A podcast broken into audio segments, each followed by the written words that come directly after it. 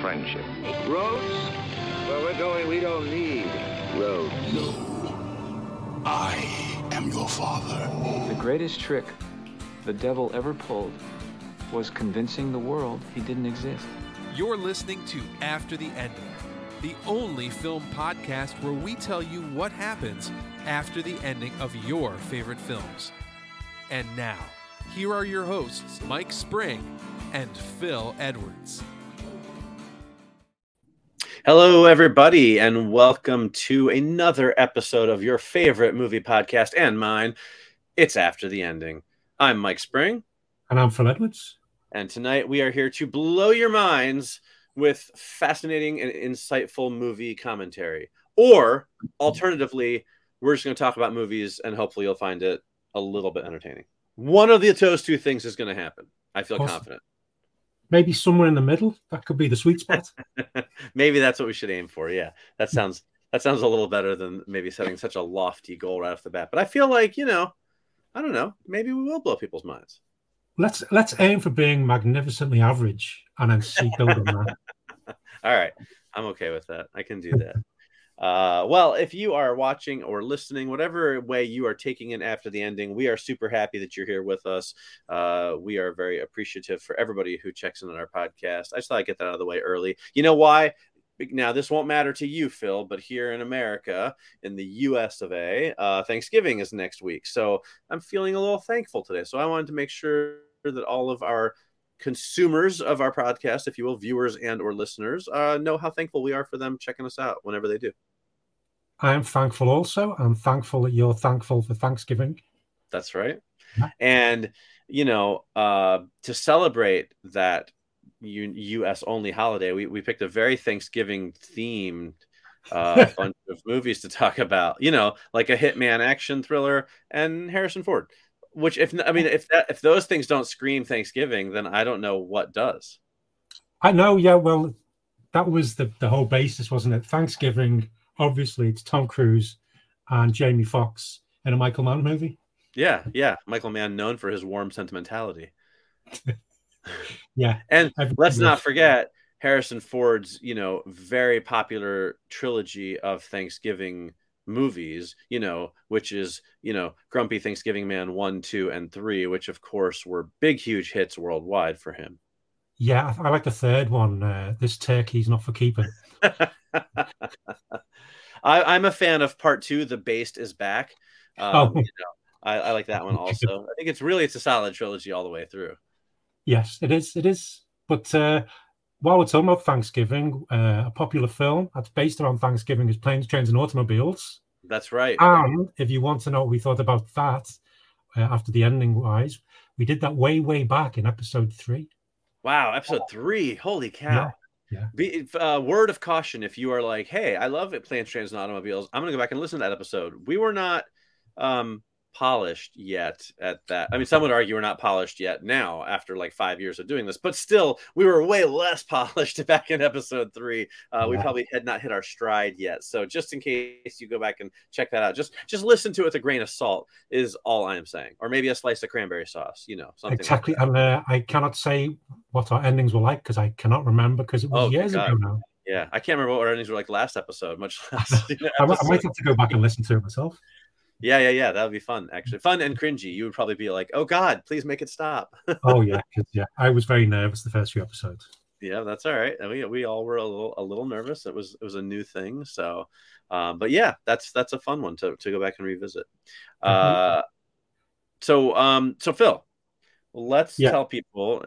Uh, so that's the past. Let's talk about the present, the future. What are we going to talk about tonight? Tell tell our listeners and viewers what we're talking about tonight. Tonight we will be just going after the ending of Collateral, the 2004 American thriller starring the aforementioned uh, Tom Cruise, who's a little known actor who one day may hit the big time. Right. Uh, it also stars Jamie Foxx and is directed by Michael Mann. The film yep. also stars Jada Pinkett Smith, Mark Ruffalo, Peter Berg, Javier Bardem, and Bruce McGill. So it's quite, it's quite a good cast. Oh, and yeah. also it's got a cameo by uh, Jason Statham, who could be the same character from the the transporter films, but he may not be. But it it fits in my head canon, so that's the way we're going Yeah, to go. yeah, yeah. I like that. And also, we're going to be do- talking about our top five favorite Harrison Ford film roles that are not Indiana Jones or Han Solo. Yeah, I feel like that's an important distinction to make because, I mean, look, I'm sure there's somebody out there who would probably be like, well, my top five Harrison Ford list wouldn't even include Han Solo and Indiana Jones. But there's always people who want to watch the world burn, you know. And let's be honest, for 99% of the people out there, if you're going to do a top five Harrison Ford roles list, Han Solo and Indy are going to be the top two. And maybe you might reverse who's Han Solo and who, you know, who puts Han Solo number one, who puts Indy number one. But like, they're going to be on there. But we wanted to talk about Harrison Ford, you know, and uh, we decided this is just we're going to put them in the penalty box and we're going to talk about non Indy, non Han Solo roles for Harrison Ford. Now, now this is so some of you may remember and some of you may not. This is a little bit of a throwback when we um so for our first 100 episodes we did the 100 years of Hollywood in 100 episodes. Where we each episode we reviewed like our top 10 list of a year of movies when we finished that, uh, we decided to start doing like top five lists for our favorite act filmmakers and director or actors and directors. Um, And we went through a handful of well-known actors and directors, and then COVID hit, and uh, we sort of stopped doing the podcast for a while, which wasn't really intentional. I always wonder about that, Phil. I'm getting off onto a sides here, but like you know, we never are in the same room anyway. We Yeah, record yeah. from our houses, so I'm not quite sure why we took such a long break, but it was a fairly long break. Yeah. Um, and uh, I guess because we weren't going to see movie, I don't know, whatever. Anyway, Well, no, So then we stuff- there was stuff going on with uh, in my life as well and things which made it. Oh, that's right. That's right. We had some stuff going on. Things were crazy, and you know, yeah, it was COVID. Everything was crazy. Everyone knows that. But anyway, so when we came back to doing it, we sort of got into our just doing the regular top five lists again, and we sort of dropped the the, the weekly, you know, actor or director top five. But we want to pepper them in again because we we like doing those. So we kind of are going to do, you know, our our normal normal format for the show. We do our after the endings, then we'll do a top five list. The top five might just be one of those random like top five car chase scenes, or it might be top five roles from an actor, top five movies from a director, you know, things like that. Um, uh, so, so this that's, is uh, kind of that. Getting back to that. Go ahead, Phil. Well, mentioning the top five as well is a good point. Uh, regular viewers will know, but if you're just joining us, if you're watching this live on the video, it's uh, on Facebook, YouTube. Uh, yeah, wherever it's, you're watching it, if it's live, you can leave comments where it's playing and we can see them. Yes. And so now you can, or after the fact as well, on any of the podcast places, if you want to leave suggestions about uh, other top five lists we could do, that's always good. Throw them our way. We will we'll mention who uh, suggested them as well. And if you're watching it live, you can also leave comments and join the discussion about the films that we're mentioning and and whatever you think about our endings and so on and so forth. Yes, that would be great. And speaking of, real quickly, uh, Phil, are you watching the YouTube page, uh, or the? Because I remember last time we had some issues seeing comments, so I want to make sure we see them all. So Oh, I've yeah. got the Facebook page up in case there's any comments that come through on Facebook but not on Streamyard. I don't know if you have the YouTube page up just in I'll case. YouTube page up now. Uh, yeah, if you- If you if you watch one, I'll watch the other. You know what I mean? Type of thing. yeah, got that there. That's good to go. Right, cool. Oh yes, there we go. Thank you, Chad A. Burdett. We do see this. Hey, look at that. We do, Chad. Hey, that's Chad, friend of the show. Uh, we've uh, I've been on Chad's uh, podcast, um, uh, video show uh, many times, and Chad is a great guy. And uh, I went to New York Comic Con with him this year. So, hello, Chad. I'm glad you're watching. Happy to have you here, and thank you for testing that out for us. I appreciate it. So, we are seeing it on Streamyard. That's good. But I'm going to keep. I'll check the old Yeah. Facebook once in a while, and you can check YouTube once in a while too. So, Yeah. all right. Well, that was riveting for listeners and viewers for us talking about uh, Yeah. seeing comments. But let's uh, let's get into things then. Let's talk about um, collateral and uh, share our endings for that. So, uh, so Phil, let's let's as always let's start with uh, what do you think? How do you feel about collateral? Uh, I quite like it actually. I think I like it more than the first time I saw because it's uh, I sort of close to when it first came out. Uh, it was Right. Uh, and then I didn't see it for, I think I only saw it the once then. And then I think it got mentioned again. I think it was something about maybe a few years back, the whole Jason Statham transporter thing. And I went, oh, yeah, meant to watch it then and didn't. And then rewatched it about six months ago. And I, I really enjoyed it. I do quite like Michael Mann films anyway, but I Mhm. enjoyed this one, I think, more now than I did when I first saw it. I'm not sure Right. why, but it just the whole, the whole vibe, the whole, the way the city is. Tom Cruise playing a bad guy uh, was, Yeah. was I mean, it was nice. The fact he was playing against type, obviously, but the, the look he had as well with the grey hair, the whole Hitman vibe. Jamie Foxx is great. I always find him really good in Mhm. everything I've seen him in, to be honest. Yeah, Uh, so yeah, that, that was good. And it was nice seeing all the other actors just pop up, the ones I mentioned before, because I'd forgotten they were all in it. But I enjoyed it, the way the story developed, it went around. I couldn't quite remember how it got from A to B, but I enjoyed the journey. It was nice watching it again. What Yeah. about you? You know, it's funny. Um, I, I I do like the film actually quite a bit, even though I'm not a big Michael Mann fan in general. Uh, but he does make some good films. But what's interesting is I actually never saw it originally. Like you know, there's those films that come and go that everyone's seen, but you sort of miss, and you're always like, I know I got to get around to that film, and you just Yeah, you just don't for some reason. Uh, that was Collateral for me. Um, I actually didn't. It was, it was one of those ones I wanted to see it, and I knew I needed to see it, and I just never got around to it till probably a year or two ago, I would say. Um, and I was a little worried because it is a really well liked film, and everyone was always like, "Oh, you got to see Collateral's great, it's so good," and this and that. And I was worried. You know, sometimes the hype can build up, and then you watch the film and you're disappointed. So I was Oh, I was yeah. a little worried that I was going to watch it and it would be like disappointing, but actually I loved it. I thought it was really good. Um, like you said, the performances are great. I thought it was, you know, it really hit that sweet spot for me of like a good action thriller, you know, with like lots of good action, but good characters, well written, well directed, you know, um, exciting and visceral, you know, and and uh, a- good story, but lots of good action. You know, it just um, it's right, like I said, right in that sweet spot of movies that I love because I'm, you know, unabashedly an action film junkie. Um, and so yeah, no, I, I think it's a great film. Actually, I really, it's Yeah. one of my favorite Michael Mann films. Actually, Yeah, it is good. It's uh, yeah, and some nice twists and turns as it goes on, and some great action scenes. Surprisingly hard to recap. Also, as I wrote my recap, I was kind of like, ah, I'm not going to go into all, all of this stuff. So if I Yeah, forgot yeah. anything important, you let me know. But uh, you know. All right, well, let's get into it then. Let me go ahead and give us the recap for those of you who maybe it's been a little while since you've seen it. Um, Collateral from 2004, directed by Michael Mann, starring Tom Cruise and Jamie Foxx and all the other people that you said. So great cast for sure. Um, so here's the story: Max Durocher, Durocher, I forget how you pronounce his last name. Max, uh, played by Jamie Foxx, is a Los Angeles cab driver who drops off U.S. Attorney's Office prosecutor Annie Farrell, uh, played by Jada Pinkett Smith, at her office. They had had a nice conversation in the cab, and she gives him her card. Max then picks up a new fare named Vincent, played by Tom Cruise, who offers to pay Max to drive him to several locations throughout the night so he can complete a business deal. At the first stop, a corpse falls onto Max's cab from couple stories up, and Vincent reveals that he is a hitman who is in town to kill five people in one night. He forces Max to drive him around, and then a bunch of stuff happens, uh, including Vincent killing more people, a police detective named Ray Fanning following Vincent's crime spree across the city, uh, an FBI agent named Frank Pedrosa getting involved, and Max and Vincent visiting mom's Max's mom in the hospital, where we learn that Max has been lying to her about owning his own limo company instead of being a cab driver. Um, uh, Max destroys Vincent's briefcase with the information on the last two targets, so Vincent makes him impersonate him and go get the info from a ruthless drug dealer. Then Max crashes his cab on purpose. Uh, Vincent escapes. He discovers that Vincent's final, final target is Annie Farrell, the woman he dropped off in the beginning, who was a prosecutor for the U.S. Attorney's Office. So he chases after Vincent and manages to save Annie and wound Vincent. Then Max and Annie go on the run, but Vincent chases them onto a metro train. But ultimately, Max basically gets lucky and shoots and kills Vincent. Uh, and then Annie and Max get off the train, and Vincent's body continues riding the empty train as the end credits roll. And that is the condensed version of Collateral. Yeah, excellent. Yeah, you summed it all up very well. Thank you. All right. So uh, I feel like I went first last time, but I don't remember. So I'm happy to go first if you'd rather I do, or if you'd like to go first, you can. It's up to I'm you. fine going first.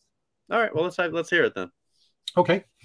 Uh, Max had spent the last two years trying to forget the events of his night with Vincent. Seeing people being murdered and almost dying himself had been hard on him. A therapist had helped for a while, but they'd ended up arguing, so Max stopped going.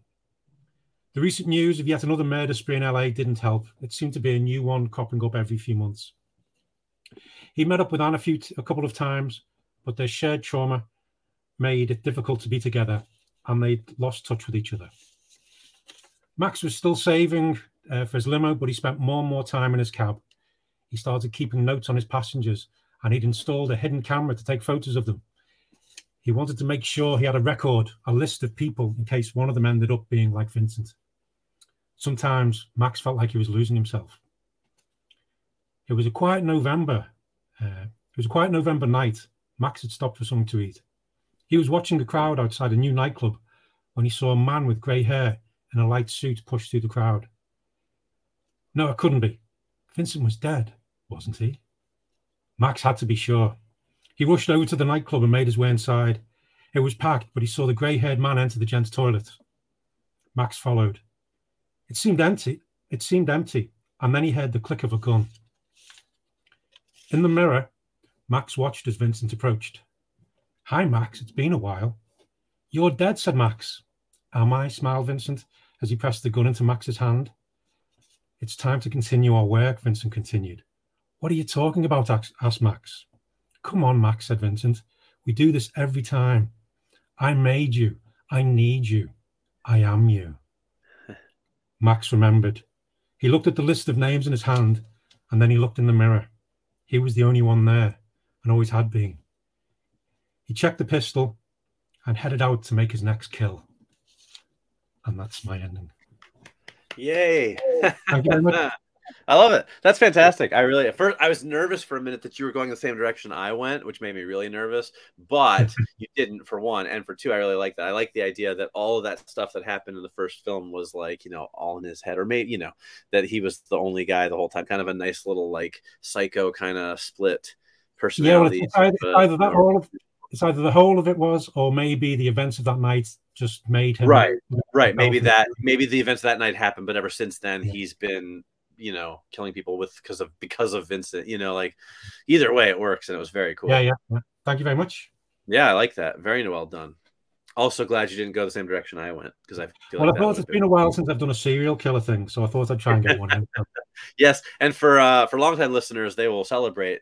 That's just a weird thing to say that. But uh, but for for hmm. newer listeners, uh, you know, all, all I can say is that that Phil, especially in our earlier episodes, had quite the penchant for uh introducing serial killers into the after the endings of like any movie. I was like, you know, E, the Bad News Bears, like Babe, Pig in the City, and he would be like, there, let me throw in a serial killer. I made up those examples, listeners, yeah, but yeah, uh, yeah. you know, it was definitely. It is. It is. It, it strangely makes me feel warm and fuzzy inside whenever Phil brings uh, a, a, serial killer into the proceedings. It just feels like home, you know. Well, I'm, I'm just waiting for you to bring the bus driver back. That uh, people. That's right. I forgot about the bus driver who would randomly kill off characters I didn't like. That's I got to bring that back now that you mentioned. I completely forgot about that, but you're right. Yeah, yeah. yeah again, for... comment uh, from Chad as well about that. Thank you very much, Chad. That's there you go. Thanks, Chad. Chad says, "Let me hold Let me put that on screen. We like to share our, our comments on on screen." Chad says, "I'd see that movie. Yeah, I would too, Chad. That sounds like a really interesting film." Yeah. So Michael Mann, uh, call me. Yeah, right, exactly. And if you mm-hmm. don't, if you know, if there's not enough uh, what you need in there, we'll throw the bus driver in. My my bus driver who kills off annoying characters. He will not be appearing tonight, but now that you reminded me about him, I uh, can't promise he might not show up for future episodes. So, okay, well, hit me with it. Come on. All right, here we go. Okay, so um, Annie and Max go to the police and report the incident. Uh, a pair of detectives named Martin and Roger are assigned to the case, and they follow up on all the dead bodies from the night and confirm that Max's version version of events is accurate. But when the police when police officers search the metro train, Vincent's body is nowhere to be seen. Max is sure that he hit Vincent in his vital organs, and there's no way he survived. But Martin informs him that he's seen a lot of bad guys who are seemingly dead pop up again. Martin and Roger place Annie and Max in protective custody until they can find Vincent or locate his body. Holed up in a safe house in Los Angeles, Max and Annie get to know each other. And Roger tells Max that there was actually a significant reward for Vincent's capture, as he's been a wanted hitman for over 30 years.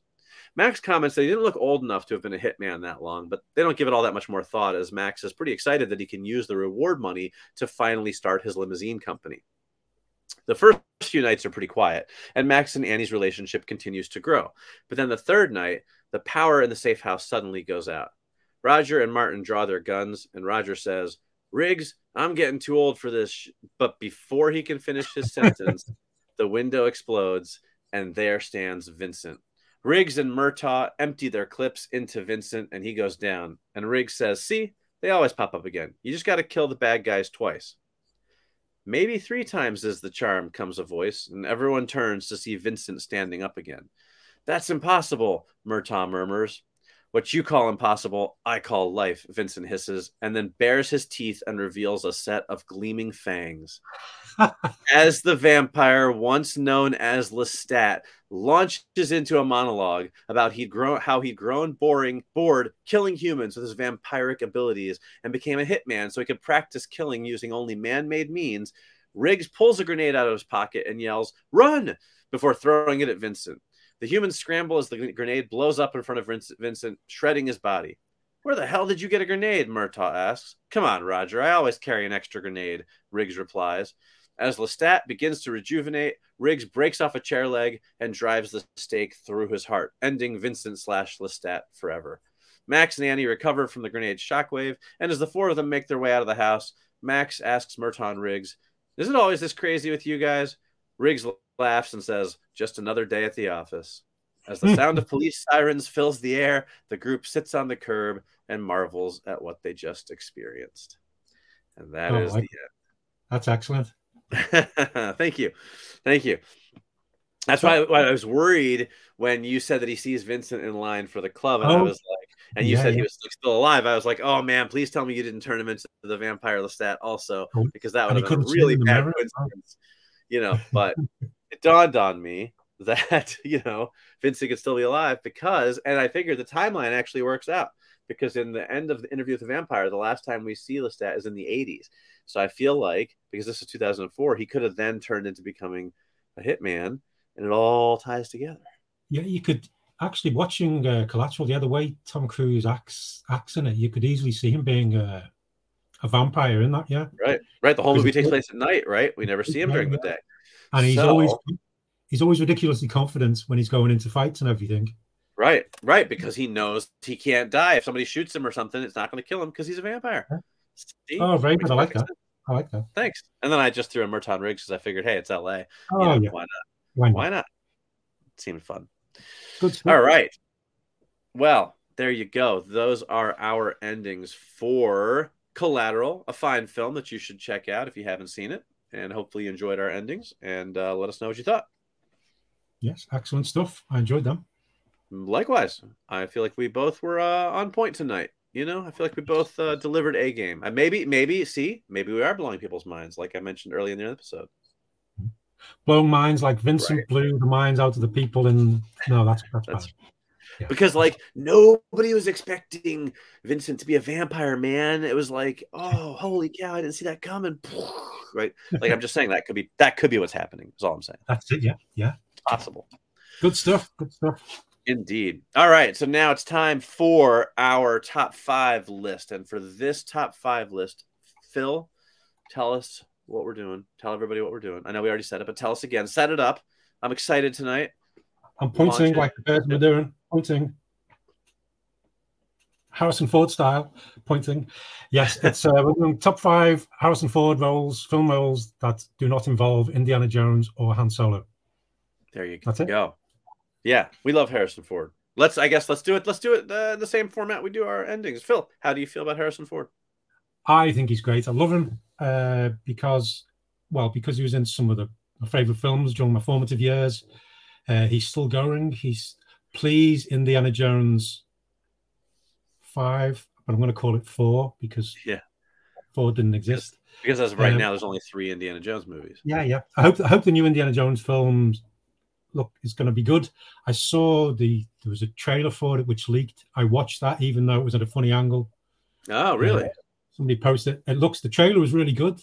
Hmm. The trailer, and I saw it at a funny angle. So, but it's it's apparently James Mangold said the new trailer is due out over the next few weeks, so that will be good.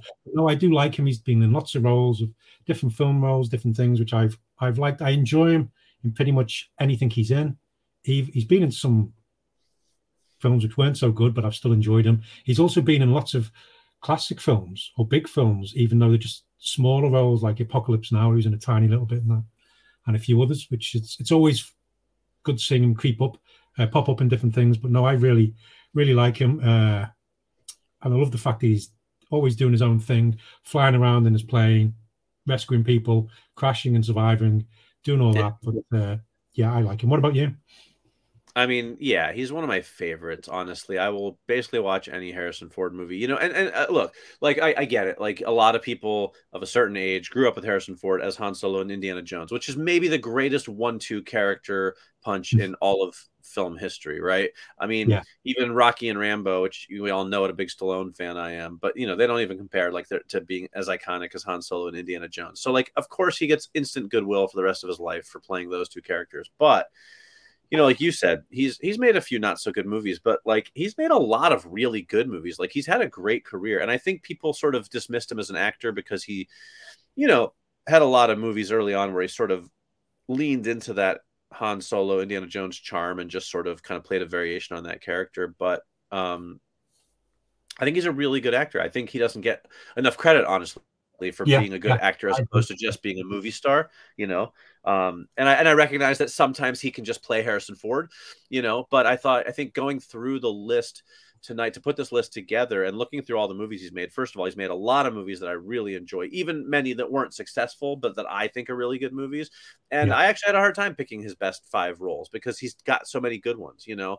Um, so so yeah, I, I I I think he's great. He's one of my all-time favorites. He always will be. Um, and you know, I'm excited for anything that he does. And I think he's actually done some really interesting stuff late in his career. So you know, good Yeah. for him. Yeah, it's, it's good that he is carrying on doing different things. I like that. Yeah, yeah, for sure. You know, he could have just just you know phoned it in and started doing like you know nothing roles or being one of these guys who shows up in every direct to video movie for five seconds so that they can put his name on the cover. But he doesn't do that. He's like a legitimate, bona fide movie star actor who still headlines movies, you know, or at Yeah. least does great supporting roles, you know, and uh, you know he's never kind of cheapened his brand, in my opinion, and I think that's fantastic. Yeah, totally agree. All So right, we- so let's uh, get into our top five then, shall we? Yeah, do you want to kick things off? Because I did.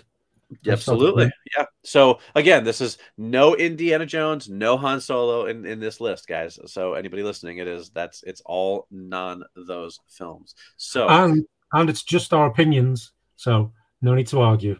you right, know, a healthy debate is fine. We would love to hear comments from you guys, you know, but uh, Yeah. you know, these are our opinions and and you know, at least as far as I'm concerned, mine are always right. So you know it kind of makes them like a fact but anyway um so my number five uh and so oh real quickly phil so we just quick criteria if you will i always try to give people kind of a little glimpse into our thought process right?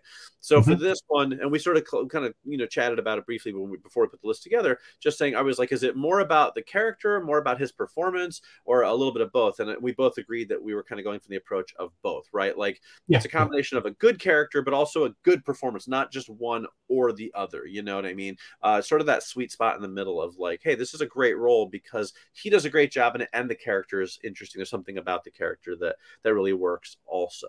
So that was that was our criteria for this. So my number five then um, is uh, from the film 42 uh, starring Chadwick Boseman and Harrison Ford plays Branch Rickey, a, the real life uh, owner or manager, I forget, of the gosh, I didn't do my research. Uh, the Los Angeles Dodgers, I think it was the team that first brought on uh, Jackie Robinson. Um, and what I like about this part for Harrison Ford was it's one of the few movies where he sort of embraced his age because Branch Rickey was an older gentleman and he has like the white beard kind of thing and he's kind of this crotchety old man type character, but who also sort of deep down is like a decent human being and and like you know is uh you know not the nicest person in the world he's not just there to be like jackie robinson's like white savior you know but he does also stick up for him when he needs to because he wants his team to win you know and i thought Yeah. that was a neat approach i'm sure it's how it probably was in real life but i just thought that you know for for harrison ford who plays these action heroes or these charming romantic leads to kind of come in and play this like maybe slightly racist old guy but also a guy who's motivated enough to win that he can overlook that um, I thought it was a neat kind of branching out for him, a different type of character. And I just thought he played the part really well. You know, he made the character, you know, straddle that line between likable and not so likable, but just just enough on the side of likable that you don't hate the guy. You know what I mean? Um, Yeah, but yeah. you're not idolizing him either. Um, so I, I don't know how he compares to the real Branch Rickey, but I thought that it was a good performance and a, and a good character and something different from him. So that's my number five from the film 42, uh, which starred the late great Chadwick Boseman. Um, good film, definitely worth watching. Not one of his best, um, but a solid film, and that's my number five. Yeah, it's a good film. Uh, didn't make my list for his role in that, but no, it's, it's a very good film with great performance as well. Uh, but uh, my number five is all the way back from 1979, and it's a Western comedy, which uh, where Harrison Ford stars alongside Gene Wilder. It's the Frisco Kid, and uh, Harrison Ford plays a bank robber called I had the name written down, Tommy Lillard, and it's basically uh, Gene Wilder's playing a, a, rabbi who goes to America, uh, and on his on his journey, he ends up getting involved in various shenanigans. Meets up with the bank robber Tommy Lillard, who takes him under his wing and protects him and helps him, and they help each other. They get involved in bank robberies, shootouts, and things like that. And it's uh, Tommy is a great character. He's a well, he's a cowboy, which is often cool anyway. He's laid back though. It's it's Harrison Ford before. No, yeah. When was it actually made? Actually, because I'm not sure whether. Just want to check. Uh, yeah, I don't know when it was made, but I do know that it was definitely very early on uh, in his career. I mean, obviously, so I think it. Yeah, so it started in filming in 1978. So yeah, it was after. So Hans Star Wars was 77. So it was like that. So it's it, the character's kind of like a Han Solo thing, where he's a bit of you know a bit cheeky, charming, right? Handle the gun and everything, but it's it's it's he's more laid back. But it's the repartee between uh, between them both, Gene Wilder and Harrison Ford. Not not two people you'd normally put together, but it works really well. Uh, Harrison Ford looks like he's having a lot of fun doing it. I imagine he had a bit of a laugh uh, on behind the scenes, but it's a it's a great little role. It's one of those films which people might have read about, but they might not have seen. It's worth tracking down if you can, if you can watch it. But yeah, it's a real, it's a good, it's a good Han Solo cowboy kind of thing, but not quite Han Solo, and it's a bit bit more uh, I'm trying to think of the, how to separate them. No, just check it. Watch it. It's it's a good film. Watch it. It's a good role. so I I love the Frisco Kid. It didn't it didn't make my list. Um, uh, it was one of my favorite movies when I was a kid, and it was one of the because he was in it, and I wanted to watch mm-hmm. it because it was Han Solo, and it was it's a very funny film. The main reason it didn't make my list is because actually it's been a very long time since I've I've yeah, watched yeah. it. I do actually have a Blu-ray copy of it uh, downstairs in my pile of movies to watch. I just haven't popped it in recently, and so since it's been so many years since I've seen it, I decided to leave it off my list because I do like to sort of, you know, have something be in a semi-recent memory before I, I put it high on a list. You know, when there's so many other good choices, but great choice because it is a good film, and uh, you know, I think that was uh, that's an excellent excellent choice to make it on the list. Thank you. So that's my number five. All right, so my number four might come as a surprise to some people that it's only my number four. Um, but this is how I feel, so who cares? No, um, but it's uh, it's from 1982, and it is the role of Deckard in Blade Runner. Um, and I know some people would be like, "Oh, well, non-indie, non-Han Solo, Deckard's got to be number one, right?" But uh, not for me.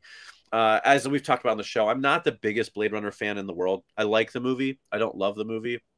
I do. The reason it made my list over some other movies that I I also wanted to include was because because it was made post Star Wars and Indiana Jones.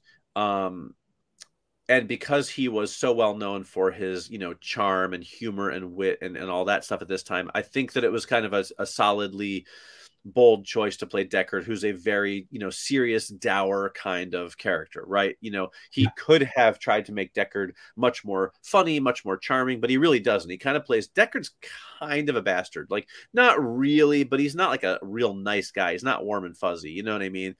Um, so I like that about the character. I think it's a bold choice for him. And I do like Blade Runner, but again, it's not one of my favorite movies or anything like I know some people really adore it. So number four seemed like kind of the sweet, you know, the, the right place for it to land for me. Yeah, uh, is is Deckard in Blade Runner.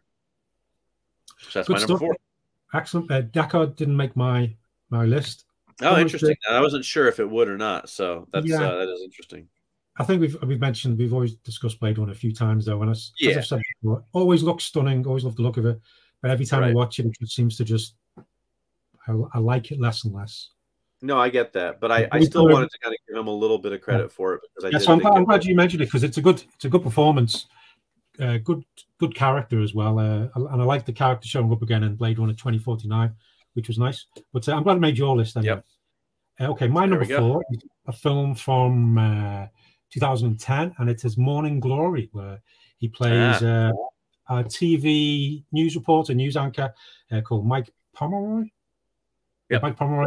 Uh, this is sort of, I quite like the film. It's one of those, it reminds me of the old screwball comedy starring Cary Grant, you know, and the, uh, you know, My Girl Friday, that kind of thing. But it's set 2010 in a news, an American morning news show. And it's, uh, he's, le- he's leaning into his grumpy old man, prefer, you know, role, which he's done in a few things. And often, I think people often seem to tie Harrison Ford into that that he's like that all the time. But no, I, I quite like the fact he's he's leaning into that, but he's doing is it's it's nice seeing him in the in the uh, in the context of this this this news program, uh, doing all these different uh, and Rachel McAdams' character is trying to change that and trying to make him uh, push himself out of his safe zone and things. But it's the way he the way he interacts with them all and the way he just he, he's always right and he has to get things just so. I, I just I think it's one of his better grumpy old man performances compared to some of the other ones, and I I find the film charming. Rachel McAdams is great at it as well. Uh, just I, I like the whole ensemble, but I do like Harrison Ford the way he just seems to be this this pillar between amongst everybody else, amongst all the chaos going on around him. So I'm glad that that made your list because actually did not make mine, but it was on my short list. I have a few um, honorable mentions I'll mention afterwards because I wanted to include a few extras, um, and that was one of them because it's a it's a really fun film, and I again I like his performance in it. You know, he kind of he he kind of you know is a little more arrogant and a little more you know. Uh, he's not just again the the sort of you know the likable guy, and I thought it was it's a, it's a fun film, and he's great in it. That's a whole great cast. So I'm really glad you mentioned that. One. Morning Glory is definitely a film that a lot of people did not see, but is worth seeing. So Yes, yeah, nice yeah. choice, nice choice. Okay. So my number three then is uh, from 2000 and what year? I looked it up too, but I forgot to write it down. It's from two. Hang on, I got it right here. though. 2003. I can't believe it's been that long. 2003. It is Hollywood Homicide, uh, where he plays Sergeant Joe Gavilan. Um, not a again, not a film a lot of people have seen. I had a feeling this would be on your list because you've mentioned. Yeah, you think really? Yeah. Yeah, it's him and Josh Hartnett. I think we talked about it a while back in the in the last five movies we watched when we did that when we do that segment. Yeah, I think yeah. that might be where we talked about it recently. Um, it's a comedy. They play cops, um, you know, solving a crime. But what's funny because it's in Hollywood is everybody's got a side hustle going on. Josh Hartnett's trying to be an actor, and and Joe Gavilan is a real estate agent. He's trying to dump this property that he's got, and he's trying to kind of drive bidding between two of his own clients, between like a rapper and the guy selling the house.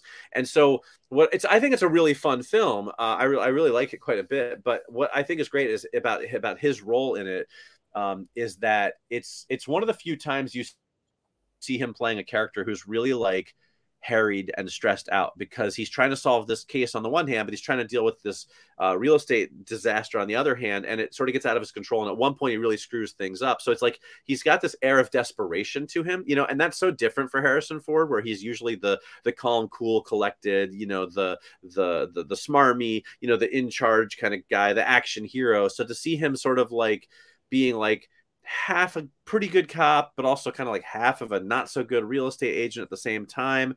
Um, I, I I just think he handled the part really well, and I and I like the movie quite a bit. And it's again something different for him. You know, I think you know he can play that that Harrison Ford action hero type character, the Han Solo Indiana Jones type character in his sleep, you know. So for Yeah, me, yeah. what I kind of what I gravitated to on my list were things where he did something a little bit different than that. And um and this one I just like that this character is kind of a little bit desperate, you know, and it's a different look, but he pulls it off really well.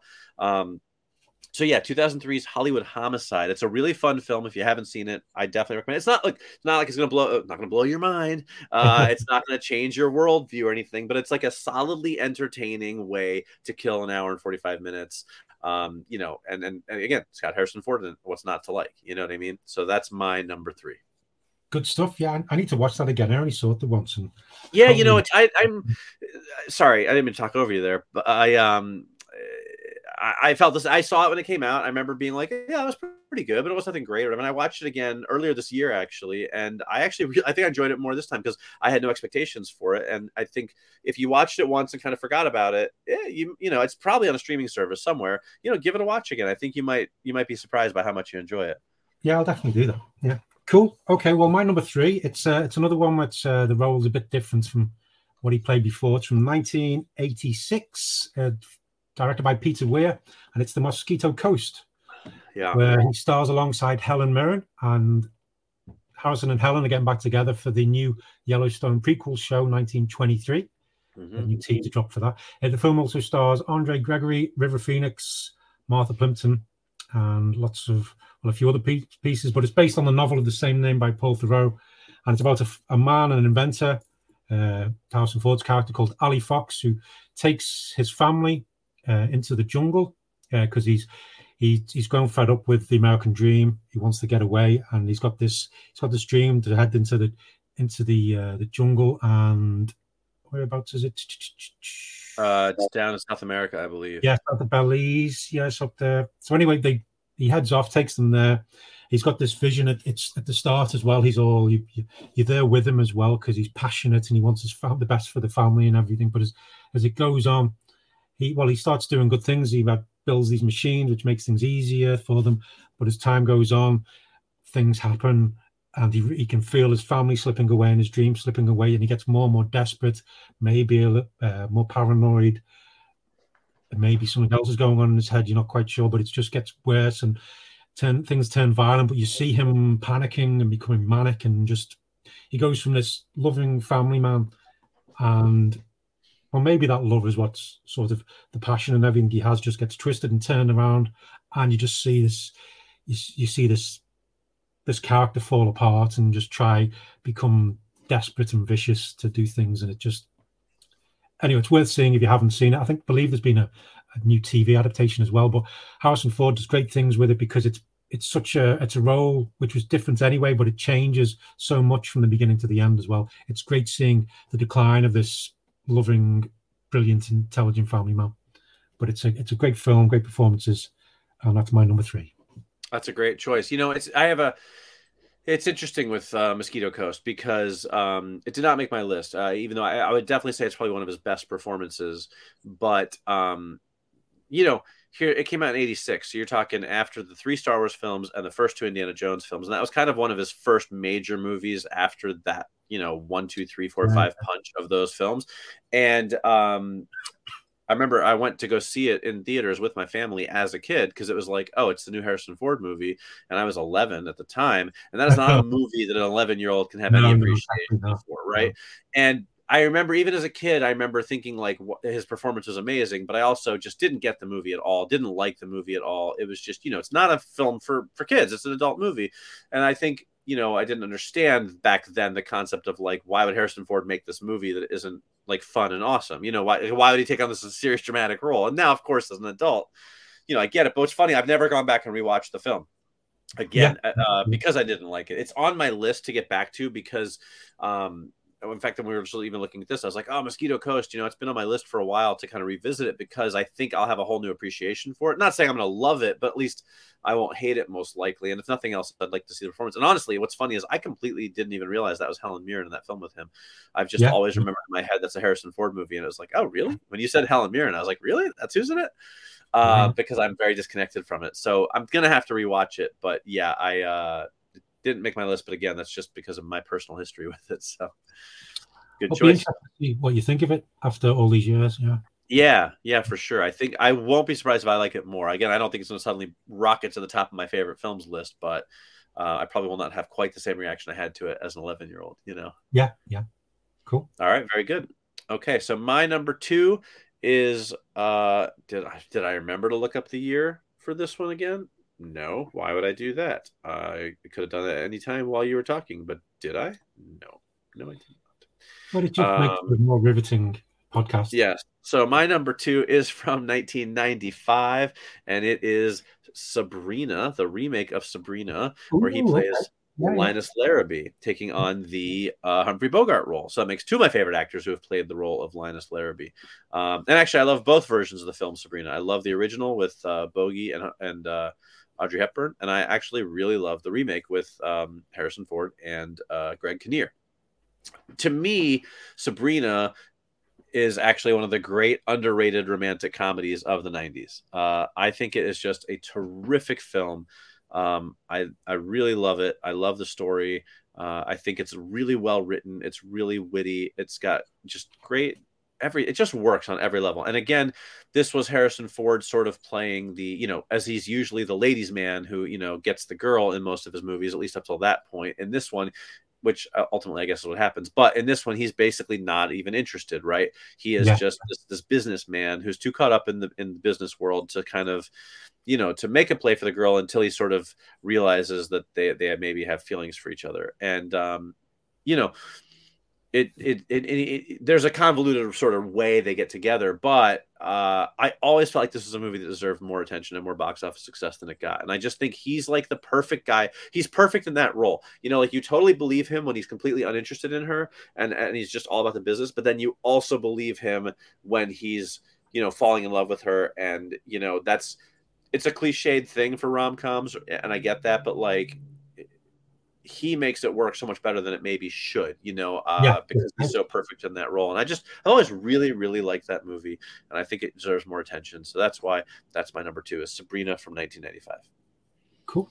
Yeah, good. I I remember enjoying that film, but I don't really remember it in any great detail. I think I saw it when it came out. So Yeah, that's why I mean, that's- I think- yeah. I do like Right, the story. Right. I, I think that's most people's experience with it was like they watched it and they were like, yeah, that was fine, and didn't really. And, and maybe it's not that great. Like maybe people like I like to think if people watch it again, they'll they'll realize how good it is, and maybe they will, and maybe they won't. I don't know. And maybe I just like it more than other people. Like maybe I just Yeah. overestimate how good it is. But I love that film, and uh, you know I think he's great in it. So that's that's my number one. My number two. Cool. Sorry.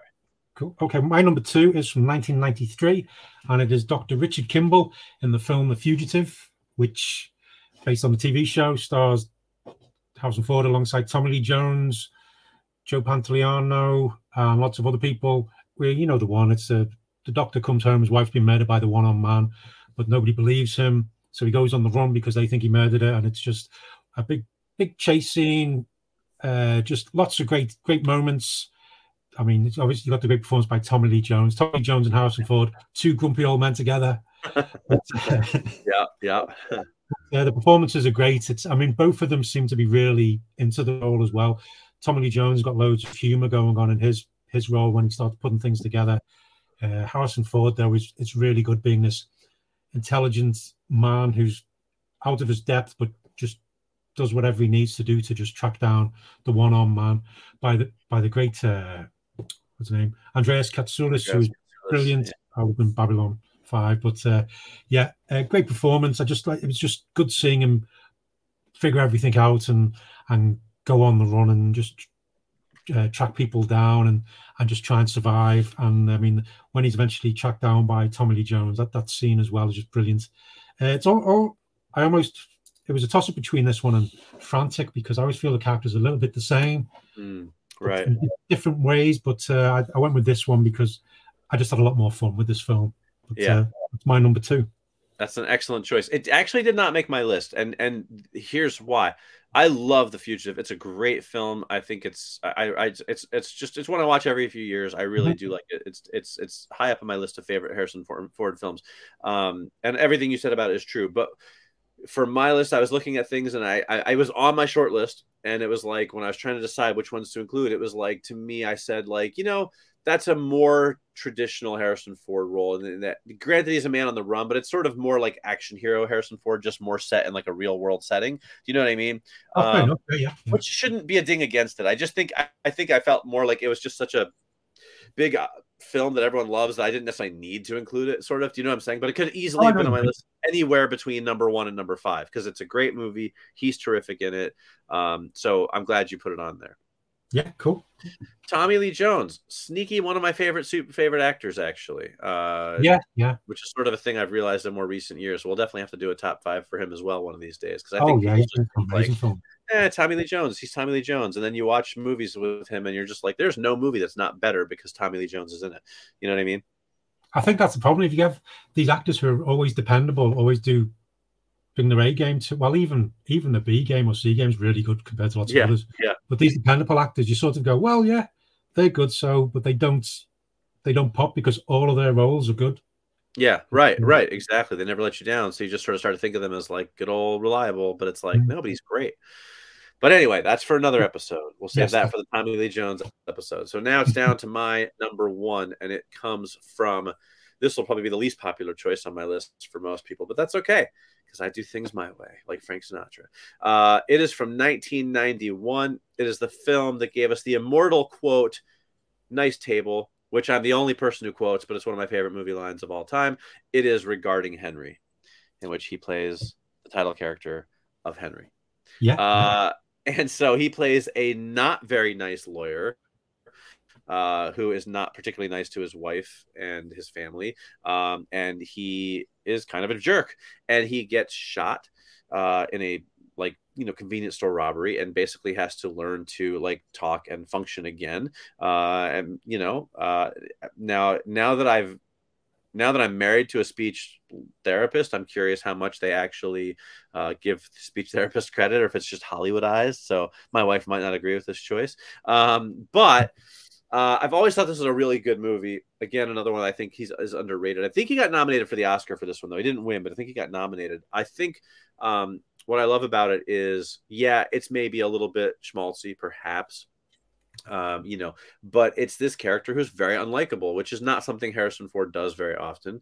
And you know, then because he has to kind of relearn who he is and relearn how to be in the world, he becomes a much nicer person. It's like a second chance, you know. And I just think that um, it's it's a it's a really good like heartwarming movie with a lot of humor, and um, I think his performance is fantastic. I think he was rightly so nominated for the Oscar, and you know, for a guy who I think is a great actor but doesn't do a lot of the movies that kind of engender Oscar nominations, I thought that was a really good one um, to see, and I, I think it's. Uh, you know, it's, it's just a really good film. I think his performance is, is great. And it's something, again, something a little bit different. And again, it has one of my favorite lines because the setup there, which I know nobody knows what I'm talking about, is in the beginning of the movie and he's walking out. He tells his wife and he's like, How many times I told you to get rid of that damn table? It looks like a turtle. And then when she brings him home for the first time after he gets out of the hospital, the first thing he says, he walks in, he looks at the table, he goes, Oh, nice table. And it, which I always found just like, just I don't know, perfect writing, like perfect film writing. You know what I mean? Like it's such an aside, it's like a throwaway line, but it's so funny. And so I often will say, "Nice table," and no one ever knows. If anybody ever was like, "Is that from regarding Henry?" I would probably have a heart attack and die right on the spot. anyway, that's my number one regarding Henry. Good stuff. It almost made my list to be honest, because it is it's a definite departure from Han Solo and Indiana Jones. It's a great performance, Yeah. uh, but it's it's one I've not seen in a while, so I didn't want to. I couldn't didn't feel justified putting it in. Okay, but right, uh, wait, my hang on, one- hang on. Before you tell us your number one, I think I know what it is, but this is solely based on my presumptions about you, your movie taste, and how you make your list. And I don't know if I'm right or not. Um, so I don't want to say it out loud. do you want to write it down Just of have to paper? trust. Yeah, yeah, yeah. I'll do that. Hang on. Hang on. Let's do that. We'll see if I know you. Because last time, you remember, I thought I knew you really well. We did the top five list, and I was like, oh, there's two films that are definitely going to be on your top five list. And Oh, that's right. Yeah, I think neither of them was. Wasn't that what it was? I think so. Yeah. Um, so I apparently don't know you at all, Phil. You're a complete stranger to me. Um, but let's see if I'm right tonight. So I have written down the movie that I think it is, or I secretly have every Harrison Ford film written down in a notebook. I'm going to quickly flip to that page, but more likely, I just have the one I think it is. Let's hear your number one. Uh, this is from uh, 1995, directed by Peter Weir. It is Witness. Damn it. What did you have written down? Apparently, I don't know you at all, Phil. I'm, I'm a terrible friend. What is wrong with me? You probably guessed my whole list before I did it, and here I am. Uh, I thought maybe you were going to go with what lies beneath. I've never seen it. That's, What? that's You've never seen what lies beneath? No, I realized doing this list, I went, you know what? I've not seen that. Oh, You should really watch it. That's a that's a I good. know, I know. I know. That's I don't know why movie. I've not seen it. Yeah. Okay. sure. Yeah. Uh, okay. Witness. Great choice. Almost made my list, but did not. But you go ahead. Yes, so he Tell us plays Sergeant John Buck, uh, who's a he's a cop detective, uh, and it's he's basically a kid from an, uh, an Amish, Amish, Amish, Amish. Amish uh, that witnesses a murder while they're in the big city, and then uh, Harrison Ford, uh, his detective, goes back with them to the community, the Amish community, and to protect this this boy played by Lucas Harris. Uh, he gets involved in the community. It also involves Har- Harrison Ford's skills as a carpenter as they raise a barn and do all that kind of stuff. he sort of from, from being in the big city as this cop, you see him transition into just enjoying the simpler aspects of the life. Uh, and he, they, him and Kelly McGillis have a bit of a relationship going on. And then just as he's really get into the swing of things and really enjoying it, finding peace, the conspiracy around the people who did the the murder, the murder that the boy witnessed track him down and it's got I, I, love the scene at the end where they're just going after him and he's using his knowledge of the farm and everything and to to fight back but i i'd quite like this because uh it's it was good seeing him it was nice it was nice seeing him chill out for the while he's in there but also be out of his depth he's because he's he's he's a big city cop. Then he's in this community, which is not nothing he's ever been before, and it's seeing him coping with that, but and trying to trying to relate to these people who he's got nothing to relate to. But then you find out that the differences aren't that far apart, uh, and it's it's just I I just always love it's Peter Weir as well. He always has this almost like dreamlike quality to his films. Yeah, I just yeah. he gets the sun. Maybe it's the way because they do film of magic hour. I'm not sure, but it's just the whole vibe of it, and it's just Harrison Ford's performance just anchors the whole thing. Yep.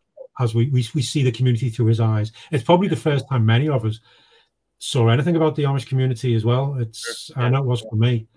We might we might have heard about it, but actually we saw what it was all about, and you could see what this this sense of community was that brought it together. And also, this one earned eight nominations at the Oscars. Yeah, yeah, and I believe he was also nominated for best actor. Yeah, best actor for that one yeah. uh, for lots of awards for. But yeah, that's uh, that's my number one, Sergeant John one. Buck in Witness. Yeah, such a good name too. I always remember yeah, that's one yeah, of those character names you never forget just because it's so interesting. But you know, didn't make my list, even though I love that movie and I think it's a great choice. And I think it was just the same thing as um, the Fugitive, where to me it was a little bit like I was just like it's kind of big and obvious and it's a great role. I just didn't, you know, I, I was trying right. maybe focusing more on the smaller stuff that people haven't seen, but like I love Witness. I think it's a great film. He's great in it, so you know that's an excellent choice for your number one. So I'm glad you included that. Yeah, nice. But it's good. It's good that our list include there was no similarity, so it's no, there was no crossovers. Yeah, yeah.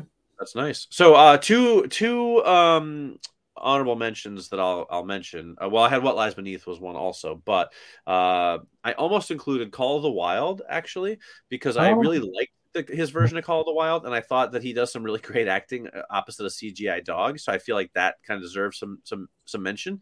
Um, and then The Age of Adaline, another very underrated, underseen film with uh, Blake Lively um, that he's more of a supporting role in, but I think he's really terrific in it. So those were two that I I wanted to mention, but are not didn't quite make the cut.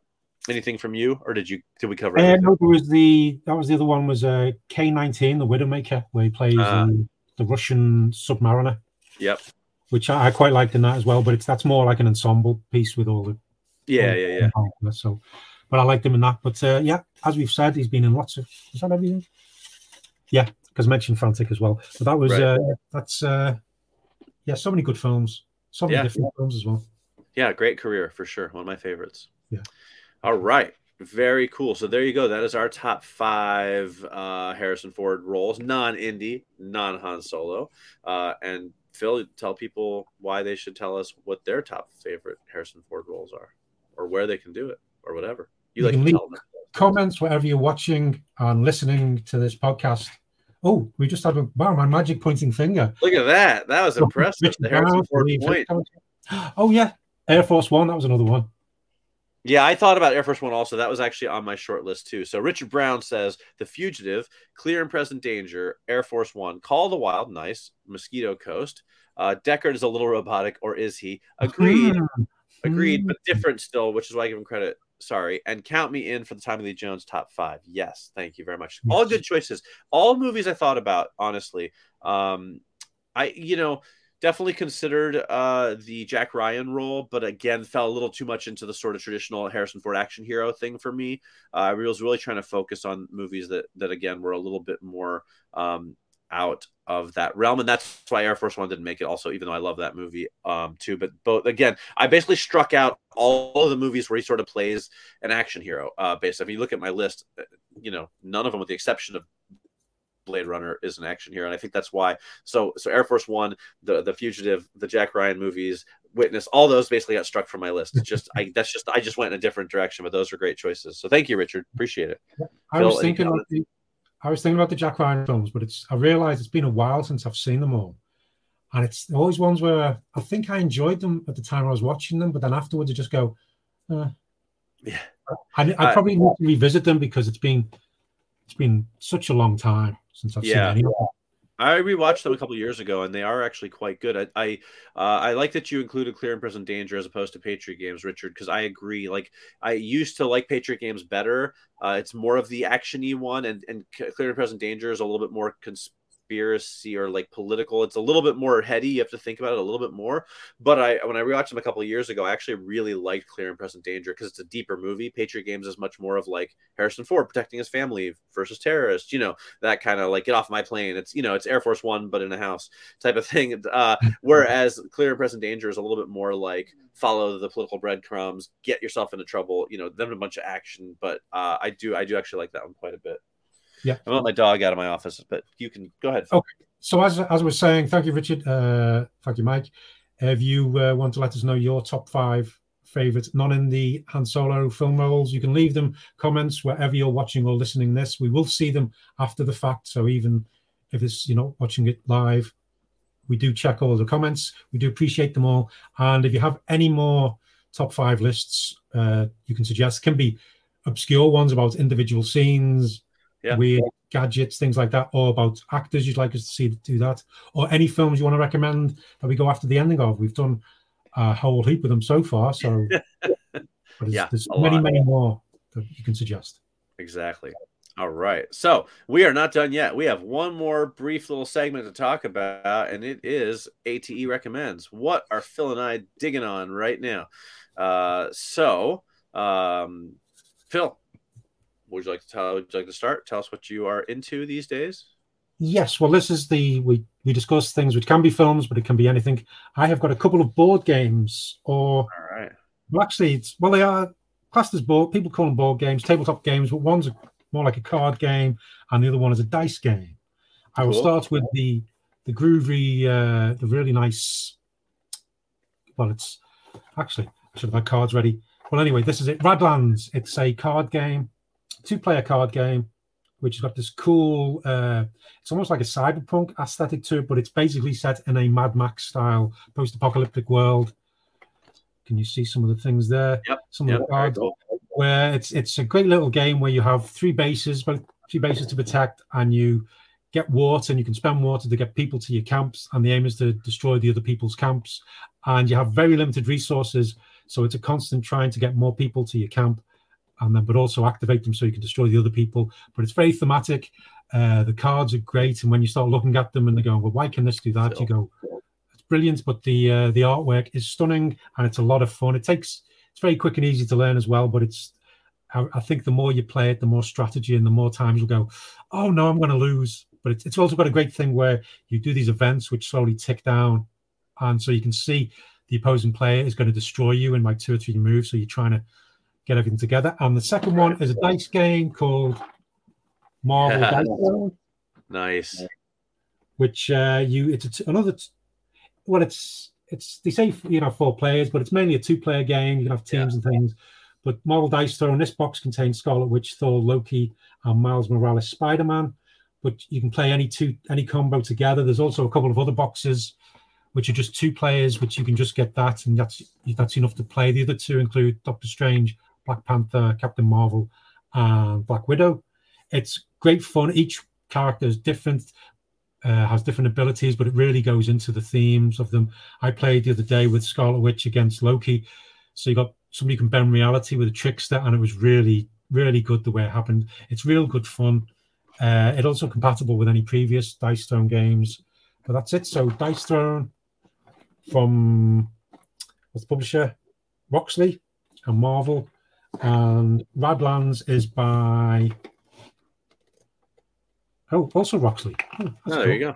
There we go. Like- Unintentional uh, thing, but there you go. That's my recommendations. So I have not played Radlands, but I am a huge Dice Throne fan. I love it. Um, actually, the only reason I haven't recommended it on the show before is I actually backed the Marvel Dice Throne on Kickstarter, um, and the box that it comes in is about, about this big, so I'd have to be like, this, this is it's humongous. It's all eight characters in the one box. Seen it, yeah. friend, my friend's got it. Yeah, it's Yeah. huge. Yeah, it's ginormous, and so I love Marvel Dice Throne. It's one of my favorite. I love Dice Throne in general. It's one of my favorite games. Um, but uh, I don't, uh, I didn't want to lug that thing upstairs. So I'm glad you recommended it. Um, all right, excellent. So, um, so my recommendation is a book, um, and it is. Let me do the thing. Here we go. Oh, that's wrong person. Ha ha! ha. Look at that. I zoomed in on you, Phil. Um, it is. Here we go. Uh, I don't know if I'm saying this right. Arsène Lupin. Gentleman Thief. It is the illustrated version from Magnetic Press. So this was a Kickstarter, but now it's available in stores. So it is the original French text in English translated uh, with very nice illustrations, as you can see. Wow, Uh, artwork gorgeous. The yes, cover's it's very- It's it's really um, the artwork really fits the story nicely. You know, it's not Yeah. done as like a really slick graphic style. It's like very kind of turn of the century sort of old style, you know, artwork. Um, here's the thing: before all of my uh, all of our international viewers and listeners get on my case about this, I know that Lupin has been like a very popular character slash franchise in many parts of the world for many years. But here in America, he's kind of like Tintin. He's relatively unknown, you know. Um, and uh, so I I I supported this Kickstarter from Magnetic Press because I support most of their Kickstarters, and I was interested to learn more about Lupin and Lupin, however you say. I think it's Lupin. It is Um, Lupin. and- Lupin, okay. And so I was like, great, I'll support this. So I started reading this, and you know, um, a while back, and I was blown away by how good it is for a book that was first written in like, I don't know, some like a really long time ago. I want to say turn of the century, but no, it might have been like the 50s, but whatever it was, it's not like it's a new thing.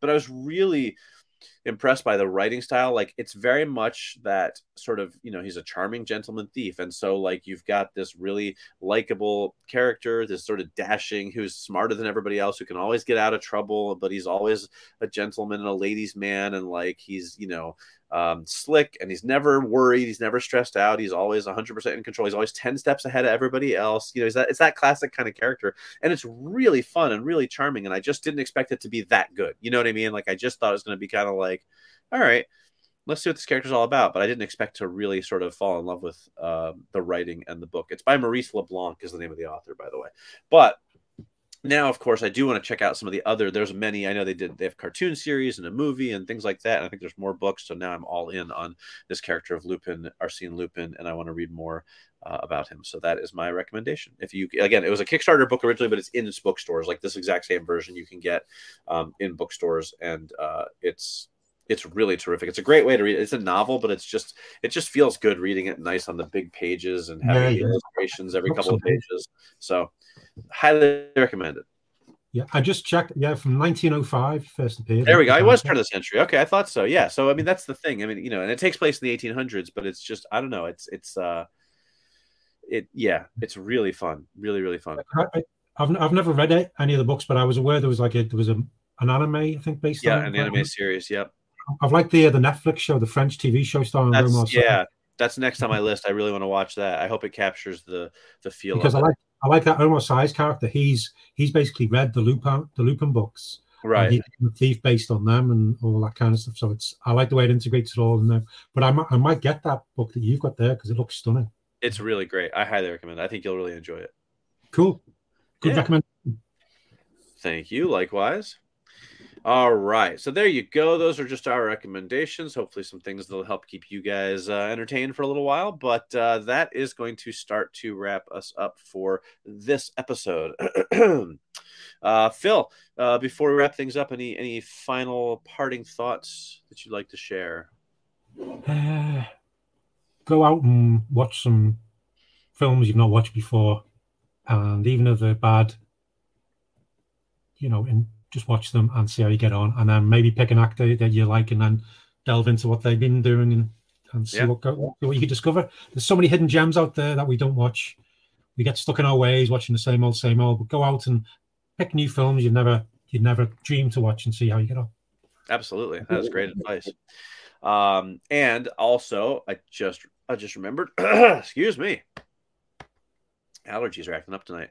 Uh, once again, we mentioned the top of the episode, but uh, Thanksgiving is coming up here in the U.S. Uh, next week. So this episode will drop about a week before Thanksgiving. Uh, so if you're listening before then, have a great holiday weekend. If you're listening after then, I hope you had a great holiday weekend. If you're listening in the UK or other parts of the world, I hope you had a nice Thursday. Uh, I don't know what else to say for you guys. You know, it's a, it's a big deal here, but you guys don't get to enjoy yeah. it, I guess. So, uh, but no matter what you celebrate, I hope you have a great day, great weekend, great evening, no matter what time of year it is. So you can be listening to this in July for all I know.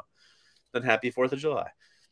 But here in the U.S. Again, I keep picking the U.S. centric holidays. It's terrible. Oh, Sorry about that. I apologize to all of our international listeners. I'm a terrible human being. we forgive you. Thank you. It was not intentional. All right.